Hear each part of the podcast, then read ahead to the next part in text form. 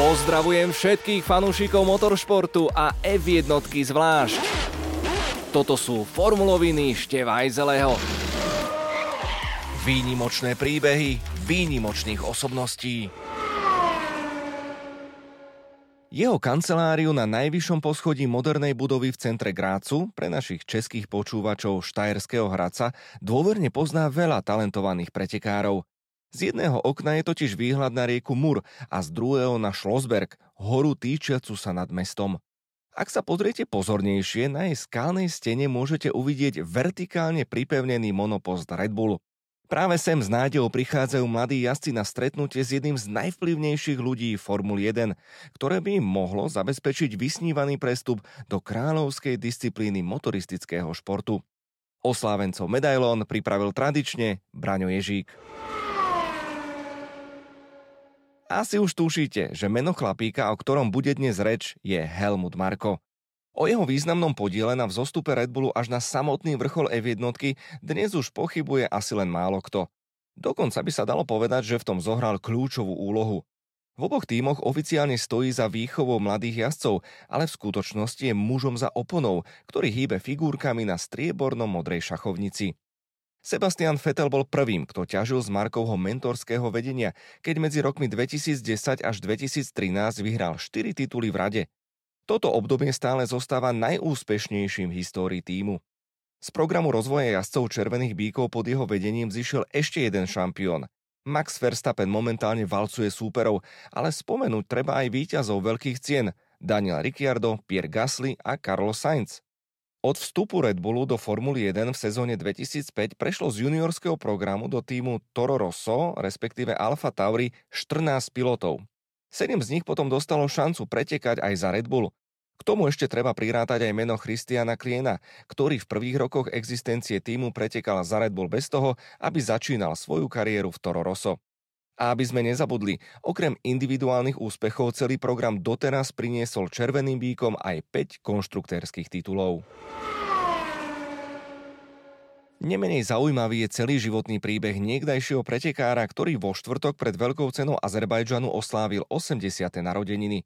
Na súkromnej strednej škole bol jedným z jeho spolužiakov Jochen Rindt. Už vtedy ich okrem dievčat a lyžovania fascinovali rýchle autá. Spoločne dokonca pretekali v uliciach na mopedoch. Na rozdiel od neskoršieho majstra sveta však Marko nemal peniaze, ktoré by mohol v začiatkoch investovať do kariéry profesionálneho pilota. Aj po nátlaku rodičov preto odišiel študovať právo na univerzitu v Gráci, kde v roku 1967 získal doktorát. Až potom sa vydal súťažiť na pretekárske okruhy. Najskôr do Formuly V, kde sa stretol s inou rakúskou hviezdou budúcnosti Nikim Laudom, Sám Helmut Marko hovorí, že bol vtedy z nich dvoch o niečo rýchlejší. V roku 1968 prešiel do týmu Kajman Kurta Bergmana a okamžite sa stal rakúskym majstrom. V nasledujúcej sezóne súťažil v pretekoch Formuly V s týmom McNamara, ktorému poskytol aj právne poradenstvo.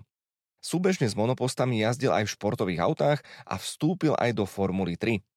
Pri svojom prvom štarte v slávnej 24-hodinovke Le Mans v roku 1970 skončil z Porsche 908 na 3. mieste a prvý v kategórii 3-litrových prototypov.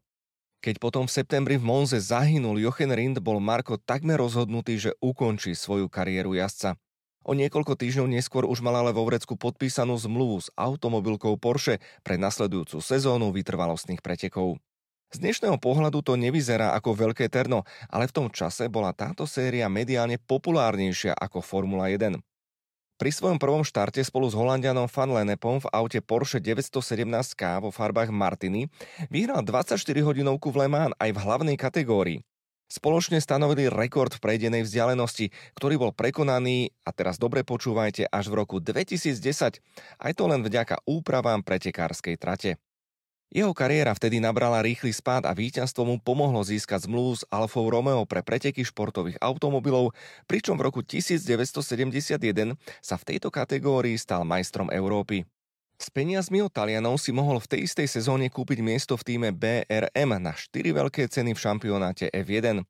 Ešte predtým sa na veľkej cene Nemecka neúspešne pokúšal kvalifikovať na preteky so súkromným McLarenom Joachima Boniera.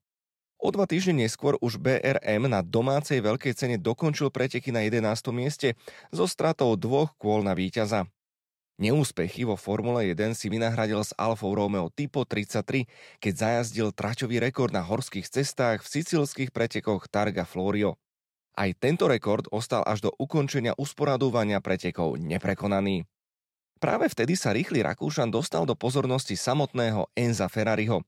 Koncom júna 1972 sa objavil v červenom športovom aute so skákajúcim koníkom a hneď v prvých pretekoch získal pre Scuderiu druhé miesto. S talianským tímom mal dokonca podpísanú zmluvu na post pretekárskeho jazdca v F1 na sezónu 1973. Týždeň na to mu tým BRM pre veľkú cenu Francúzska na prírodnom okruhu Charade pripravil svoj najnovší monopost P160B.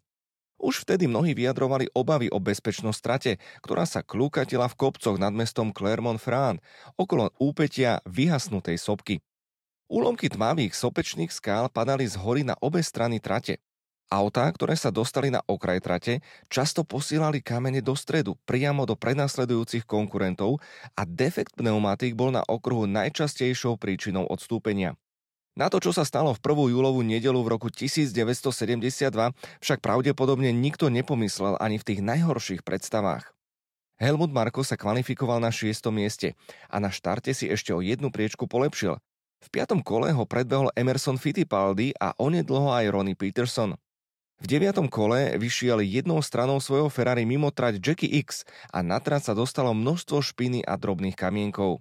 Jeden z nich, vymrštený spod kolesa monopostu March Ronnieho Petersona, prerazil štít Rakúšanovej prilby a zastavil sa až v jeho ľavom oku. Helmut Marko v hrozných bolestiach odstavil svoj monopost, aby sa vydal hľadať pomoc. Dobre si pamätám moment, keď mi kameň zasiahol oko. Prirodzenou reakciou bolo zavrieť ho, zaspomínal si neskôr pre nemecké médiá. Uvedomoval som si však, koľko paliva mám na palube aj to, že za mnou jazdilo asi 20 ďalších pilotov. Ak by som stratil kontrolu nad autom, prípadná havária mohla byť ľahko smrteľná. Nielen pre mňa, ale aj pre ostatných. Zdvihol som preto ruku a odstavil auto vedľa trate. Už vtedy bolo na naliehanie Jackieho Stewarta prítomné lekárske vozidlo, ale infraštruktúra s ambulanciou priamo na okruhoch v tých časoch bola ešte hudbou budúcnosti. Sanitka ho preto vo veľmi vážnom stave previezla do nemocnice, ale skutočné problémy sa vtedy ešte len začali. Prevážali ma z jednej nemocnice do druhej, no nikde nebol očný špecialista. Pomohli mi až večer, aj to bol zrejme jeden z dôvodov, prečo sa im oko nepodarilo zachrániť. Bolesť bola neuveriteľná. Bol som dlho v nemocnici a dostával som rôzne diagnózy. Až po zašiti oka si uvedomil, že je to koniec jeho krátkej pretekárskej kariéry. Štatistiky Helmuta Marka vo Formule 1 vôbec neboli ohorujúce. Do veľkej ceny štartoval 9 krát bez toho, aby získal čo i len jeden bod a jeho najlepším umiestnením bolo 8. miesto v cieli Monaka 1972. Na jeho obhajobu môžeme pripomenúť, že body v tých časoch získavalo iba 6 najlepších jazdcov Každopádne nebyť jeho neskorších manažerských úspechov, zapadol by medzi ostatných bezmenných jazdcov, ktorí to skúšali v F1 bez výraznejších úspechov. Čoskoro po uzdravení si v Gráci otvoril hotely Schlossberg a Augarten. Často vtedy trpel depresiami, najmä potom, keď miesto vo Ferrari, ktoré bolo pôvodne určené jemu, získal krajan Niki Lauda. Súbežne s kariérou hoteliera preto začal spolupracovať s Fordom a Renaultom a v juniorských kategóriách pomáhal mladým jazdcom. Aj tu však videl, ako zubatá kosí jeho zverencov. Jeho prvým chránencom bol Helmut König, ktorý sa na konci roku 74 dostal do Formuly 1 v týme Surtees, aby o pár týždňov neskôr zahynul pri hrozivej nehode vo Watkins Glen. Na začiatku 80. rokov minulého storočia po smrti Hansa Georga Bürgera pri pretekoch Formuly 2 v Holandsku preto Helmut Marko opäť začal uvažovať, že skončí aj s touto prácou. Onedlho sa však objavil Christian Danner a neskrotný Gerhard Berger, s ktorými ako manažer konečne spravil dieru do sveta. Oboch sa mu podarilo priviesť až do Formuly 1, tento úspech ho povzbudil a v 84. založil tým RSM Marko, s ktorým súťažil v DTM a v nemeckom šampionáte F3. V roku 1989 mu prvý titul medzi monopostami vyjazdil Karl Wedlinger a po ďalšom s Jörgom Müllerom v sezóne 94 padlo rozhodnutie presunúť sa do vtedajšieho najvyššieho juniorského šampionátu Formuly 3000, predchodkyni dnešnej Formuly 2. Premiérový titul v tejto kategórii mu v 96. opäť priniesol Jörg Müller. V nasledujúcej sezóne sa v jednom z jeho monopostov objavil aj Juan Pablo Montoya. S temperamentným juhoameričanom sa však príliš nezhodli a hoci ten pre Rakúšana vyhral tri preteky, neváhal ho Helmut Marko zo svojho týmu vyhodiť. Dnes už na toto obdobie spomína dvojnásobný víťaz Indy 500 a veľké ceny Monaka 2003 s úsmevom. V tom čase to bolo ťažké, ale nakoniec zo mňa urobil lepšieho jazdca, povedal populárny Monty. Vždy kričal, že mám veľa problémov, že som blázon a tak ďalej, ale urobil to so správnymi úmyslami. Celý čas ma tlačil, aby som bol lepším človekom. O tom, ako fungovalo Markovo vedenie, sa napokon rozrozprával aj Max Verstappen, súčasný jazdec Red Bullu a dvojnásobný šampión Formuly 1. Páči sa mu, keď mu rovno poviete, že ste zlyhali, váži si to, ale neznáša, keď sa človek začne ospravedlňovať. Ak sa ťa spýta, prečo si bol pomalý alebo niečo podobné, radšej mu povedz, že si spravil chyby. Sám Helmut Marko uznáva, že je na svojich jazdcov občas tvrdý. Celé to odôvodňuje tým, že pri pretekoch strávil podstatnú časť svojho života. Z toho vyplýva jeho presvedčenie, že dokáže rozpoznať v mladých jazdcoch talent. Videl som rodiny, ktoré predali svoje domy, aby pomohli v začiatkoch kariér svojim synom. Tí ale neboli dosť dobrí. Nie každý má na to, aby jazdil v F1, nie je to, aby sa stal majstrom sveta. To je fakt, s ktorým sa v takýchto prípadoch musíte vyrovnať. V Maxovi Verstappenovi objavil pravdepodobne najslubnejší talent svojho života a sám už možno podvedome tuší, že nikto taký sa už v jeho živote neobjaví. Holandian ho na oplátku označil za svojho druhého otca. Na druhej strane je však množstvo jazdcov, ktorí sa neboli ochotní podriadiť špecifickým požiadavkám Helmuta Marka alebo dokonca psychicky nezvládli jeho nekompromisný prístup. Ich kariéra sa skončila skôr, ako sa stihla poriadne rozbehnúť a aj preto ho mnohí neprajníci prezývajú hrobár talentov. Vráťme sa však ešte k menu Gerhard Berger. Tohto jazdca v začiatkoch jeho kariéry totiž podporoval iný, dnes už svetoznámy Rakúšan. Jeho meno bolo Dietrich Matešic a práve v tom období rozbiehal svoj biznis na poli energetických nápojov. Okrem toho, že bol Markovým rovesníkom, mal aj obrovskú vášeň pre motoristický šport. Pred sezónou 1999 Helmut Marko predal vtedy už svetoznámemu nápojovému gigantu svoj tým RSM Marko, ktorý v rokoch 99 až 2003 súťažil vo Formule 3000 pod názvom Red Bull Junior Team. V tomto období sa opäť začal viac zameriavať na manažment jazdcov, hoci popri tom stále viedol aj úspešný tím. Súčasťou dohody bol totiž aj dohľad nad programom rozvoja jazdcov, ktorí súťažili s podporou Red Bullu.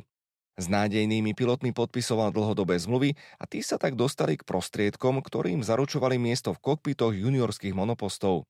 Zmluvy však neboli obojstranne výhodné a činnosť týmu bola nakoniec po nezónach s jazdcami na konci roku 2003 ukončená.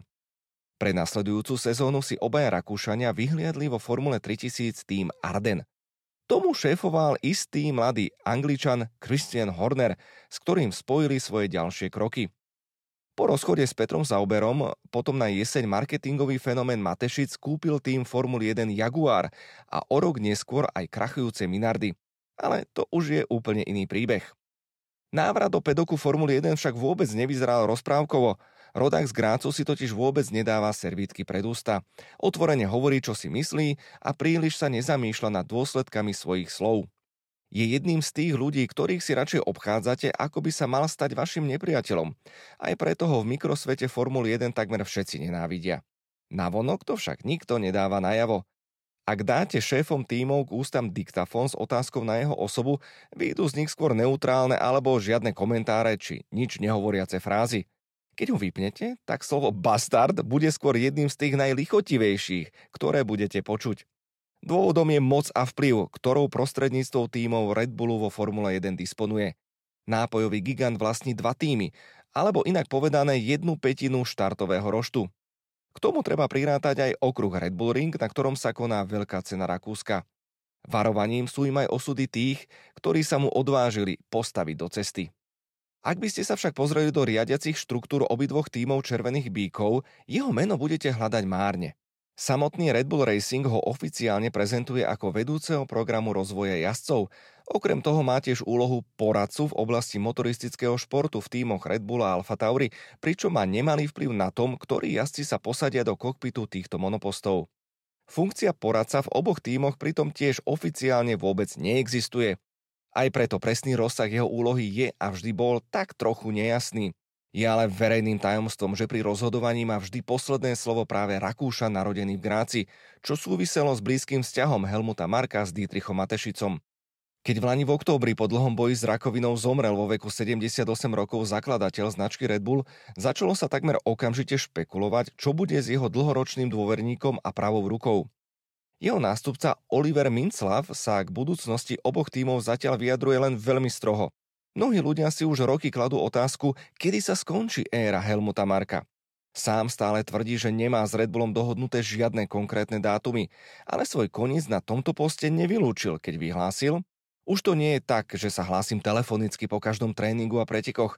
Priamy osobný a priateľský vzťah tu už nie je. Didi bol vizionár, ktorý ovplýval emóciami. Dnes to už nevidím. Som slobodnou osobou, ktorá sa môže kedykoľvek zastaviť, ak už nie je šťastná. Počkajme a uvidíme, ako sa vyvinie budúcnosť.